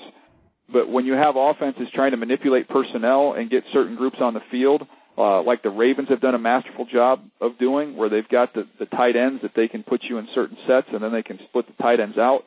You better have more versatile players that can do multiple things. So with a guy like Isaiah Simmons, whether you want to list him as a linebacker or a safety, I just know you plug him into that defensive scheme – and week by week you can deploy him in different ways depending on what the strength of your opponent is. So that that's why he has so much value. And you know, putting these guys in little position boxes, um, I think that's going to go away eventually. You're just going to see getting your athletes on the field and deploying them in different ways um, on a week by week basis. Uh, when I look at you know other needs for them, you know, I, I think you could you can make a strong case in the secondary either either uh, corner or at safety. You know, I think they got needs both places. So uh, finding some some real speed and athleticism in that back end, especially when you look at the division and you, you know when you look at Deshaun Watson and, and you're going to be dealing with a lot of speed with that team uh, for the next decade. You better get faster and more athletic at the especially the second and the third level. Let's proceed with the sec- uh, next question. Rainer Sabin with Detroit Free Press. Rainer, your line Hello. is open. Hi, Daniel. Uh, I just wanted to get your thoughts on how, what uh, you feel the talent level at Michigan State has been in recent years, and have you seen a drop off from where it was when when the program was at its peak in the middle part of uh, this past decade? Yeah, I mean, I, I would have to go back and really look at it. Um, you know, it's it's uh, it's been kind of a middle it's been kind of a middle late round group. You know, recently. Mm-hmm. Uh, you know, it just kind of is what it is. I'm looking at my players that we've got that I've done so far. Um, you know, I like you know, Josiah Scott and Raequan Williams, those are the good players, but they're not, in my opinion, they're not first, second day guys. Um, so yeah, I mean, I think you can make the case that it's fallen off a little bit, but it's also a program that's been noted for, you know, with Dantonio for most of his career there is just good, physical, tough, smart college football players. Um, so that's you know his job's not necessarily to put those guys in the NFL; it's to win games at the college level, and they've done that with some good college players that not necessarily uh, translated as well um, to the next level, especially from an athletic standpoint. But you know, going back to the years where it felt like we had a Michigan State corner, you know, every year uh, way up there. Mm-hmm. Um, mm-hmm. Yeah, I mean, I I would assume there's been a pretty significant drop off. Thank you. Next sure. question comes from Eric Branch with San Francisco Chronicle. Eric, your line is open.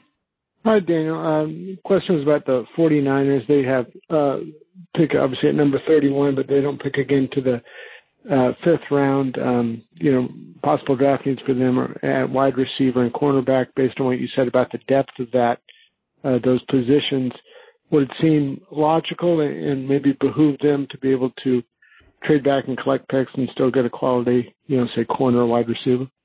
I think it makes a ton of sense. Um, I, I'd almost be surprised if they didn't do that.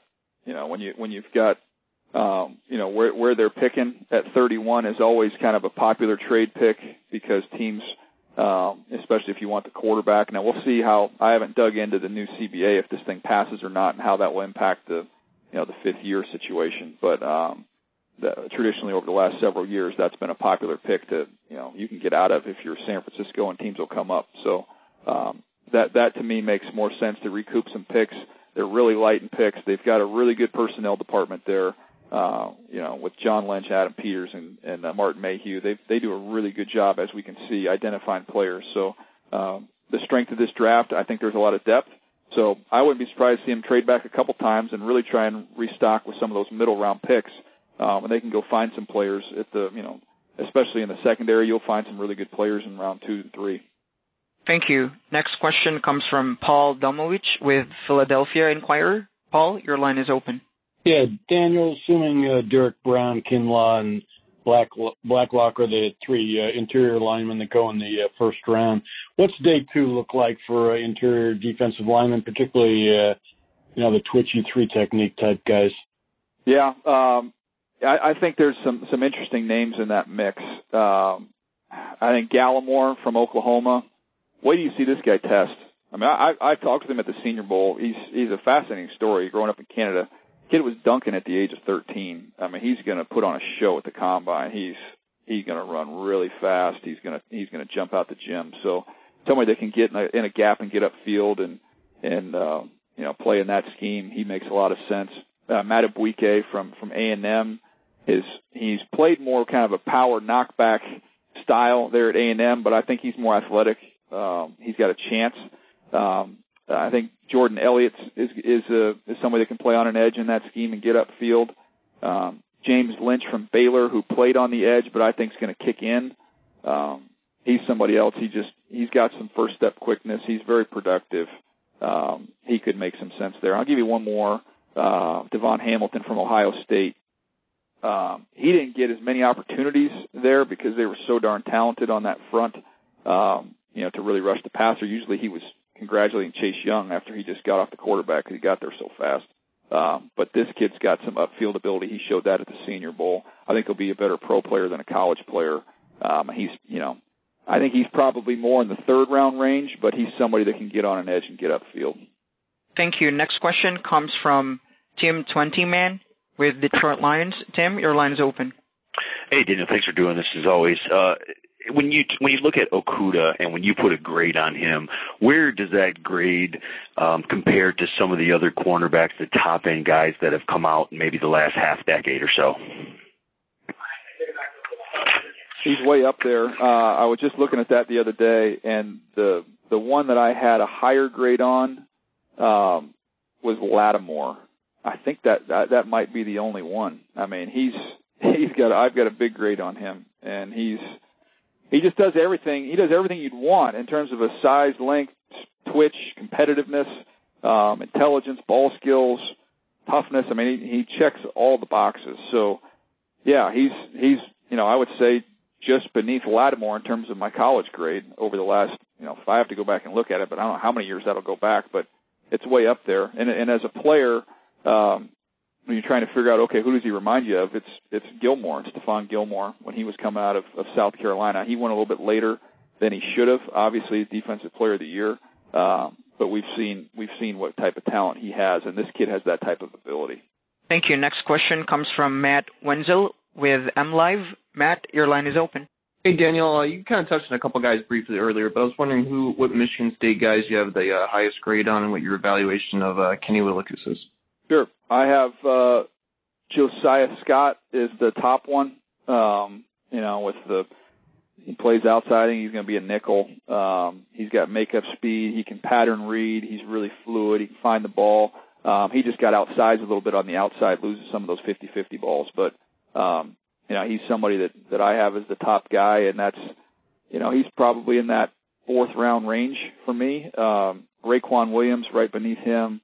You know, he can play the one and the three technique. He's he's got the ability to collapse the pocket. He's all power and bull rush. Um, he just doesn't have a great get off, and he's a little bit stiff. Um, so I had him. Those were the top two guys. And Willekes, I had beneath those guys. Uh, more effort than really twitch and explosiveness. He kills tight ends, man. He loves to play over tight ends. Does a great job against them. Um, has a little, you know, long arm. He can bull rush, but uh, I just didn't see a ton of twitch or a ton of burst with him.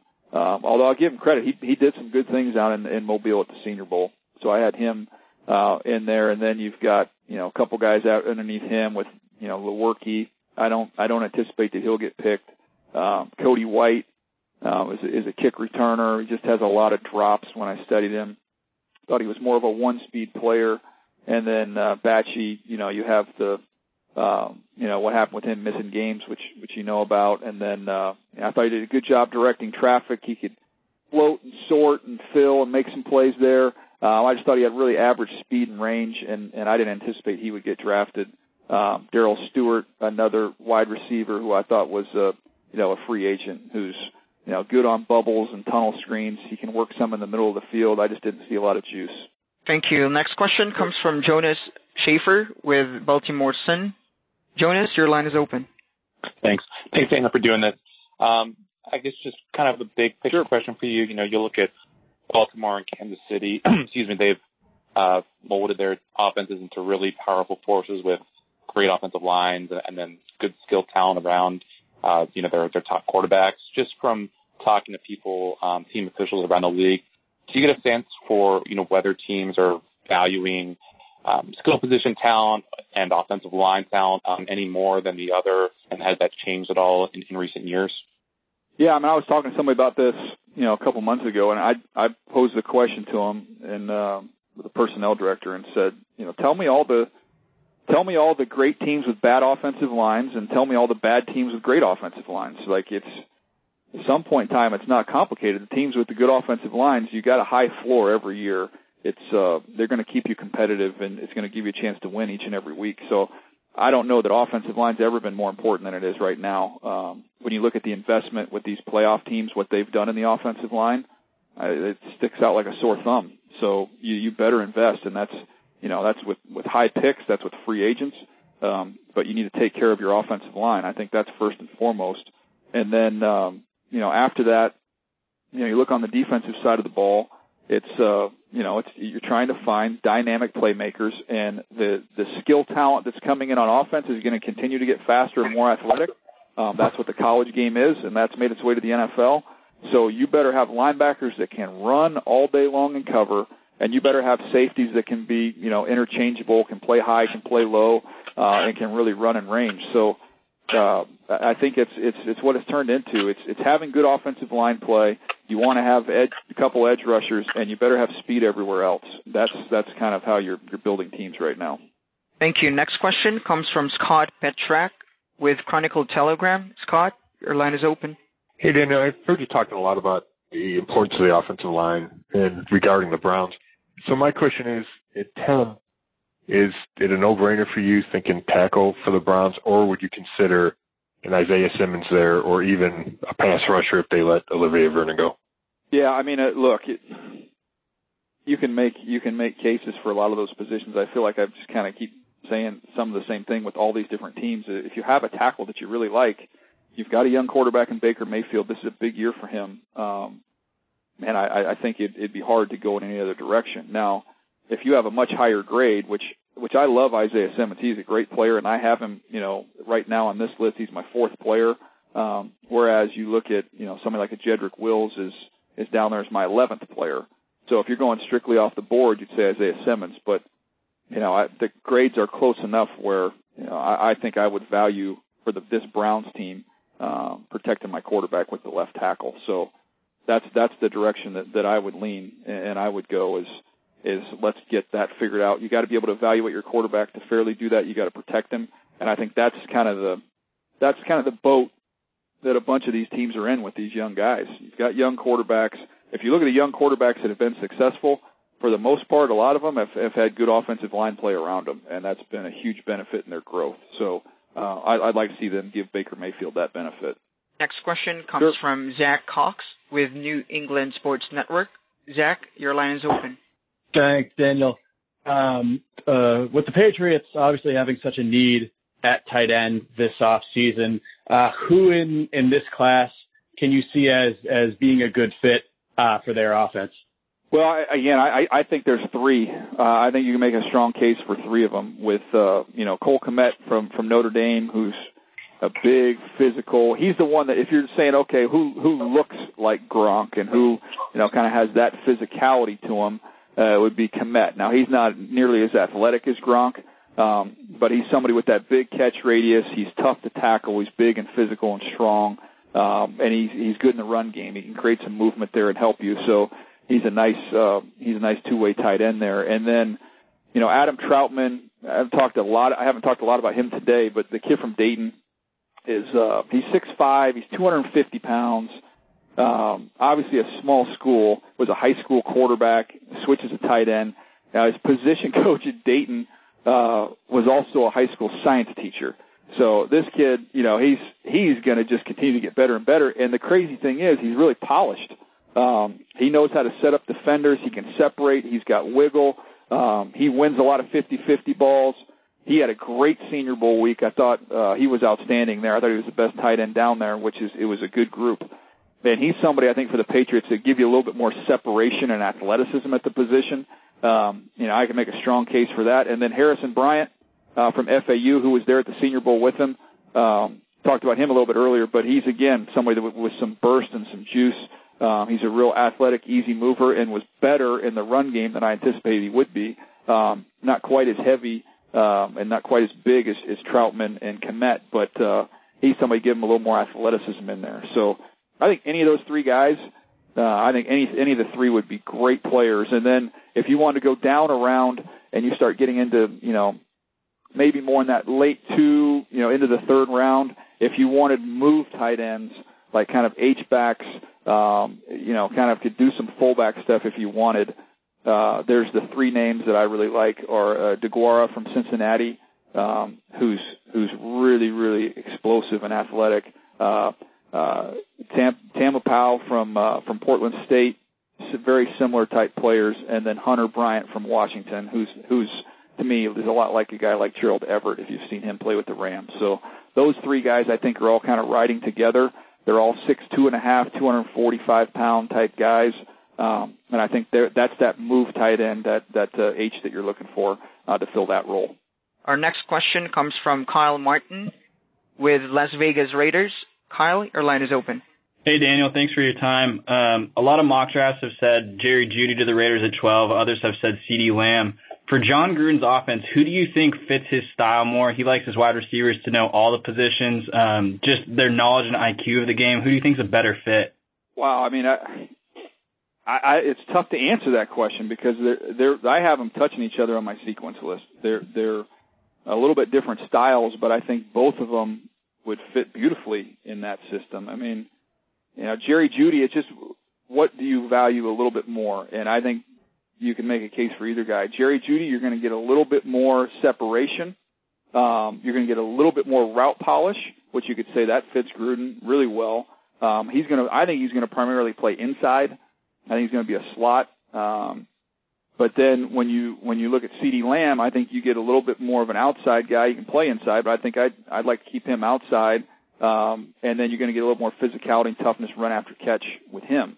So he's a little bit more of a contested catch player. So if I'm if I'm looking at you know how does it fit with them? If you wanted a Z receiver, um, and then maybe somebody that could click, come inside to the slot I mean, I, gosh, I, I guess I would I would lean towards Jerry Jeudy on that one. Um, for those for those two two factors there, I think I think CeeDee Lamb. Um, I'm probably going to play him outside, but he could he could do a little bit of everything as well. Thank you. Our next question comes from Jamison Hensley with ESPN in Baltimore. Jamison, your line is open. Hey, Daniel. Uh, obviously, the Ravens want to improve in the wide receiver area. Uh, is there any value at the bottom of the first round as far as wide receivers you see in this year? I think so, James, and I can find them in every portion of the draft. Um, but in terms of, you know, guys that would make some sense for the Ravens, I, I look at them as, as getting guys with, again, I talked about last year building a track team around him, uh, around Lamar Jackson, and they did that um, at the wide receiver position last year with Hollywood Brown. I, I would go back and get more speed and just continue to add more speed. Look what the Chiefs have done um, I would double down. And I think, you know, Uh, Laviska Shenault would be a fun toy for them. Um, somebody that can, you know, play, be in the slot. You can use the, you know, the, the fly sweep stuff with him. You could put him in the backfield with Lamar, handing the ball. He's done that a bunch at Colorado. Um, for a create for a creative offense, and there's none more creative than Greg Roman's. Um, Laviska Shenault will be a heck of a lot of fun. I I put down like this kind of list of guys in this draft, and uh, I just wrote finding Deebo. Like that's going to be a theme for a lot of these teams when you when you talk to them around the league. Laviska Shenault, Brandon Aiyuk, um, Lynn Bowden uh, from Kentucky, who played some Wildcat for them, but is is going to be that fly sweep guy, um, and Duvernay from Texas. We've talked about. I would even throw you know Michael Pittman from USC. Um, obviously, his dad was a running back, but those guys are guys you can use and uh, and run the jet sweep stuff. They can run on, get on top of coverage and make plays down the field, and they're just tough to to get on the ground with the ball in their hands. So um, finding somebody with maybe some physicality to go along with their speed to complement Hollywood Brown in this offense, um, it'd be fun to watch. Thank you. Next question comes from Marcel Lewis Jacks with ESPN. Marcel, your line is open. Hey, Daniel, it's kind of piggybacking off of Jamison's question, but is the Bills' need for a wide receiver so dire that they can't afford to pass on one of the top options, or will they be able to find somebody to immediately impact their offense in the second round or even the third round?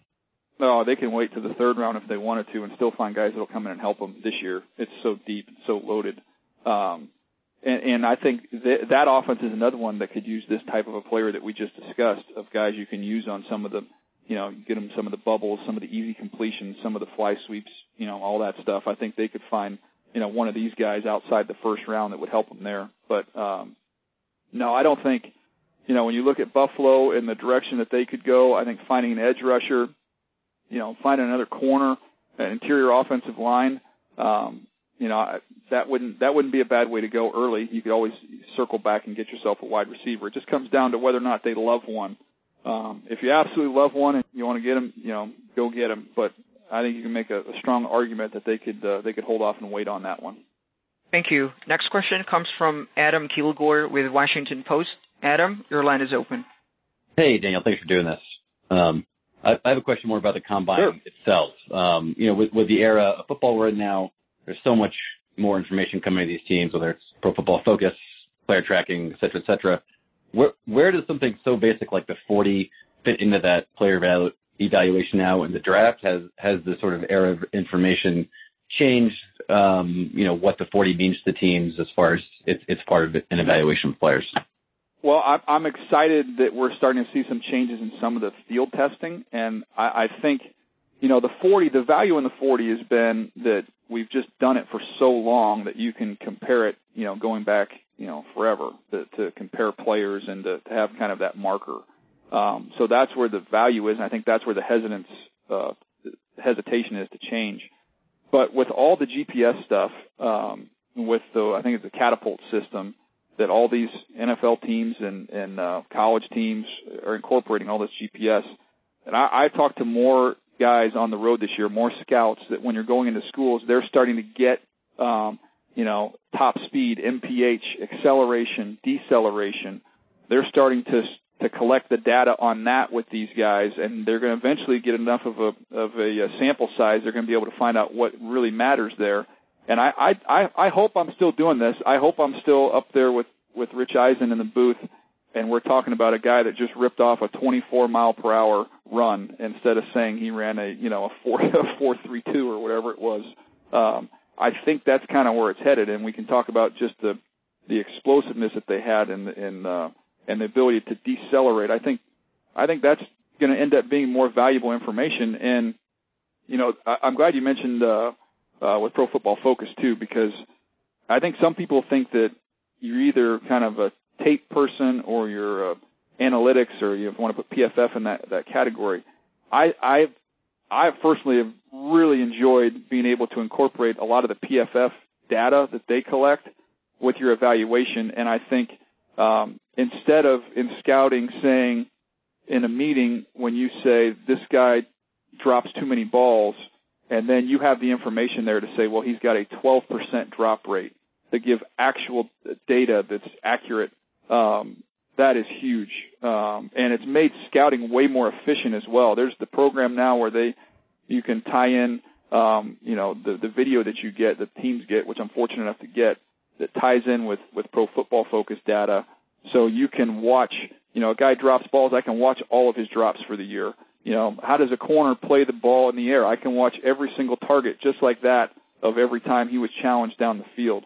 The technology has made scouting uh, so much better, and when you combine the technology, the the data with groups like PFF, and then watching the tape, I think that's it's it's really exciting, man. I'm I'm excited for where for where scouting is right now, for where it's going. Thank you so much. Our next question comes from Matt Baker with Tampa Bay Times. Matt, your line is open. Hey Daniel, I just wanted to get your thoughts on uh, Cam Akers, the Florida State running back, and kind of how how do you view him with the rest of the running backs in the draft? Yeah, he's he's talented, man. I I've got him. You know, I kind of broke down the running backs coming into this combine. I had him in in different tiers. He's in my second tier. So I had Swift, uh, Edwards-Helaire, and Dobbins in my top tier, and then I have Taylor and Akers. Taylor from uh, from Wisconsin and Akers just right below that. Um, he runs really hard. Obviously, he's a five-star kid. All the accolades coming into school, um, but use him in some wildcat stuff. Um, he he runs through contact. He's strong. Um, he catches the ball out of the back backfield. Um, he's got good patience. Uh, he'll press and bounce. He's got a good feel for that. He just he doesn't. I don't believe he possesses that elite elite top speed. It'll be interesting to see how he runs there in uh, in Indy.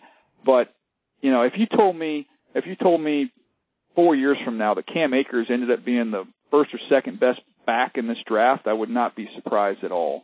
Um, I think he's really talented, and I think he's got a chance to um, start getting more in the conversation. They just weren't any good. Florida State wasn't any good, and sometimes when you're a player that's on a, a team and a program that's in the place that that program was at last year, uh, he had all the reason in the world to shut it down, and he didn't do it, which which told me a lot about him as a as a competitive kid. So um, I I think teams like him as well. I think he's a really good football player. Thank you. Next question comes from Alex Byington with Montgomery uh, Advertiser. Alex, your line is open. Hey, Daniel. I appreciate this. Uh, you were just talking about the 40. I wanted to ask you about uh, Henry Ruggs and just, you know, your evaluation of him overall and how much do you think an impressive showing, you know, a record-breaking showing even 4-2, 4-2-1 could could do for his draft stock next uh, couple months? Well, I, I'm, you know, everybody's talked about, you know, who will be the first receiver taken. Is it going to be Jeudy uh, or is it going to be CeeDee Lamb? I, I actually, I firmly believe Henry Ruggs is in that discussion. Um, I think it's a three-man race to be the first receiver. I think he's going to absolutely fly. Everybody knows it's coming. He's still going to do it.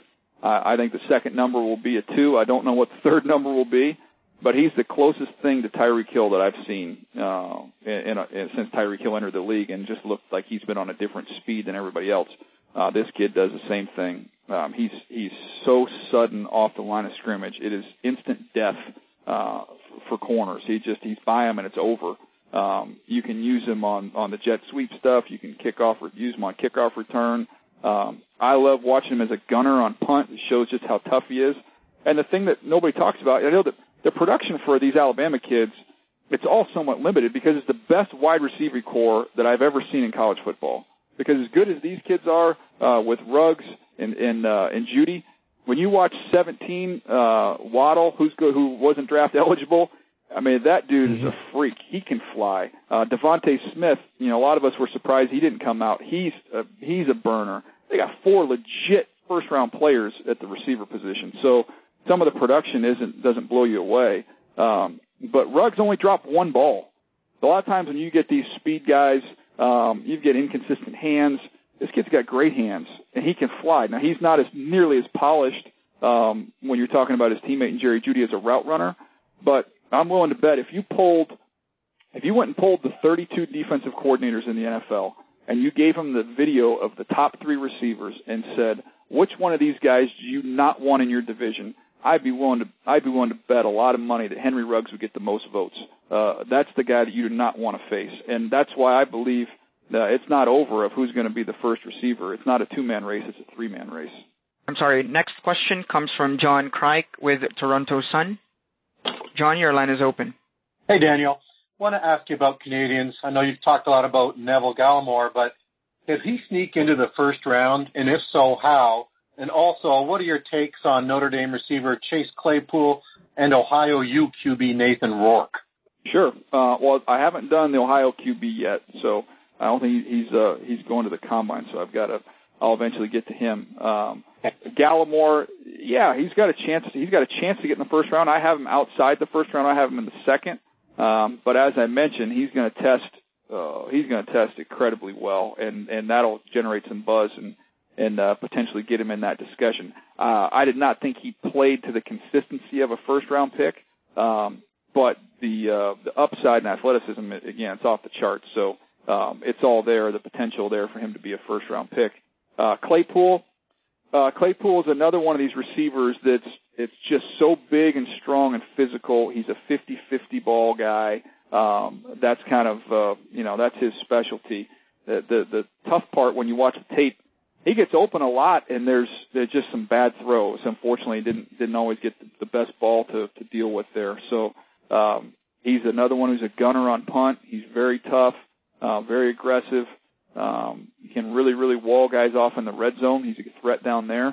He's just not a full route tree player. In other words, he's not going to be efficient running every route that you would have in your playbook, and that's going to that's going to take a little bit more time for him to develop. But I mean, the guy's six four and change, 229 pounds, um, who has that type of toughness. So um, he's he's a really good player, and I think he's in this year's draft. He's probably in the third, fourth round range because of just the the sheer depth in the class. I, I was I was at the Senior Bowl was curious to see how he would do um, with there with Michael Pittman, and uh, that was kind of the the two guys I wanted to really see how they would uh, compare.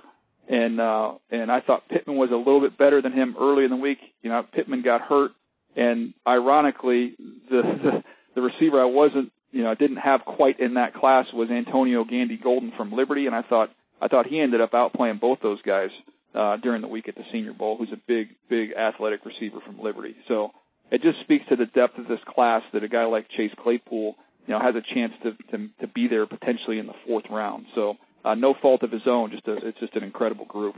That's great. Thanks, Daniel. Thank you. Our next question comes from Joe Rutter with Pittsburgh Tribune uh, Review. Joe, your line is open. Hi, Daniel. Uh, what do you think will be available for the Steelers at 49 when they finally pick? Do you think it'll be skill position? And what players do you see among them? Yeah, that's a good question. You know, trying to figure out what's going to be there um, at that point in time. When I look at the needs uh, for the Steelers, trying to find an edge rusher at, at that point in time. Uh, you know, an interesting, you know, I put edge rusher. You could also look offensive line, tight end, a couple different directions there. Uh, but if you're looking for you know, just take one one at a time here. If you're looking for edge rushers, um, Jonathan Greenard from Florida, um, who can stand up, stands up off the edge. He's got he's got a nice get off. Um, he's he's uh, really good with his hands. He likes kind of he'll push and pull, uh, do those things. Uh, very athletic. The 80 yard fumble return when I was watching the Vandy game. Um, but again, he, he's got some real twitch and he's real fluid. He can bend at the top of his rush. He's somebody in that second round range. Curtis Weaver, uh, teams are all over the place on him from Boise State because he doesn't have a, a good, you know, a typical body type you would see for an edge rusher. Um, he carries a little bit of uh, extra weight. Um, he doesn't have a great get off, but he's somebody with a tremendous amount of wiggle um, as a rusher, and he's a finisher. He's he's very productive. Can change directions. I don't think he'll test very well, um, so he could kind of be in that range. Uh, one more name I would give you would be uh, would be a guy like Darrell Taylor from Tennessee, who's got uh, really, if you watch him in 2018, is a first round type player. Uh, was not healthy at all this year, but uh, really, really dynamic, explosive. He's got a stutter bull move. He can really knock you back. He's got a a really high ceiling, um, but the injuries I think will knock him down a peg. So um, he could be in the mix there in that in that group at that point in time. And then the tight ends, I feel like we've kind of gone over them. Um, you know, I think you there's a chance at that point in time you might have a uh, you know a, a chance that it, maybe it's, uh, it's Harrison Bryant or, or Trautman there from Dayton would uh, would be opportunities for them uh, there at the tight end position. And then interior offensive line, last one, um, some opportunities for them at that point in time. Uh, look, I I think you look at a guy like Robert Hunt from Louisiana Lafayette. He played tackle, but I think he's going to be a guard. He's really, really explosive.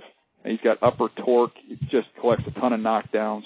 Um, football intelligence is just okay, but there's there's a lot to work with with him, and I think he's he'd, he'd be an example. Damien Lewis, another one from LSU, would be another uh, interior player that would factor into that portion of the draft. Next question comes from Jori Epstein with the USA Today. Jori, your line is open. Hi, Daniel. Thanks again for your time. I wanted to go back to the idea of new coaches, like you spoke about, Matt Rhule. When you look at Mike McCarthy coming to Dallas, how much do you anticipate a new coach changing the Cowboys draft style from what they, we've seen in the past five or ten years? Yeah, I, don't know that it will. I don't know that it will have uh, that much of an impact on on the draft in terms of what they're trying to do draft wise. There, um, I think a lot of the same things that he believes in um, and what they had success with there in Green Bay. I think a lot of that is is in place there with Dallas. I think Dallas has done a good job, um, you know, identifying and, and collecting talent. Um, you know, I would say you know, run after catch has always been a big part of the receiving corps. Um, and I think depending on what happens with Amari Cooper, you know, trying to find somebody uh, that can run after catch, they've always valued guys that can return uh, in Green Bay. That's kind of their, you know, that goes back to Ted Thompson, you know, finding receivers that have return skills. Um, so like a guy that a great fit in that offense would be a guy like Van Jefferson from Florida um, as a receiver who's I compared him to Cooper Kupp um, he's just a really polished route runner with strong hands. Um, and uh, he's another one. Gosh, another one of these guys. It's a gunner on punt, so another tough kid, um, but really good after the catch. KJ Hill uh, would be another receiver um, who's uh, just a really uh, crisp route runner and uh, and just a really good after the catch guy. So uh, those those types of receivers I think would make sense with, with what McCarthy's had success with.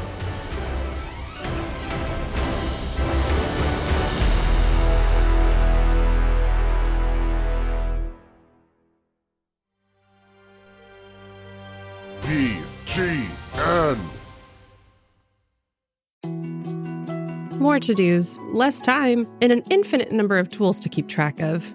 Sometimes doing business has never felt harder, but you don't need a miracle to hit your goals. You can just use HubSpot because their all in one customer platform can make growing your business infinitely easier. Imagine this high quality leads, fast closing deals, wildly happy customers, and more benchmark breaking quarters. It's not a miracle, it's HubSpot. Visit HubSpot.com to get started today.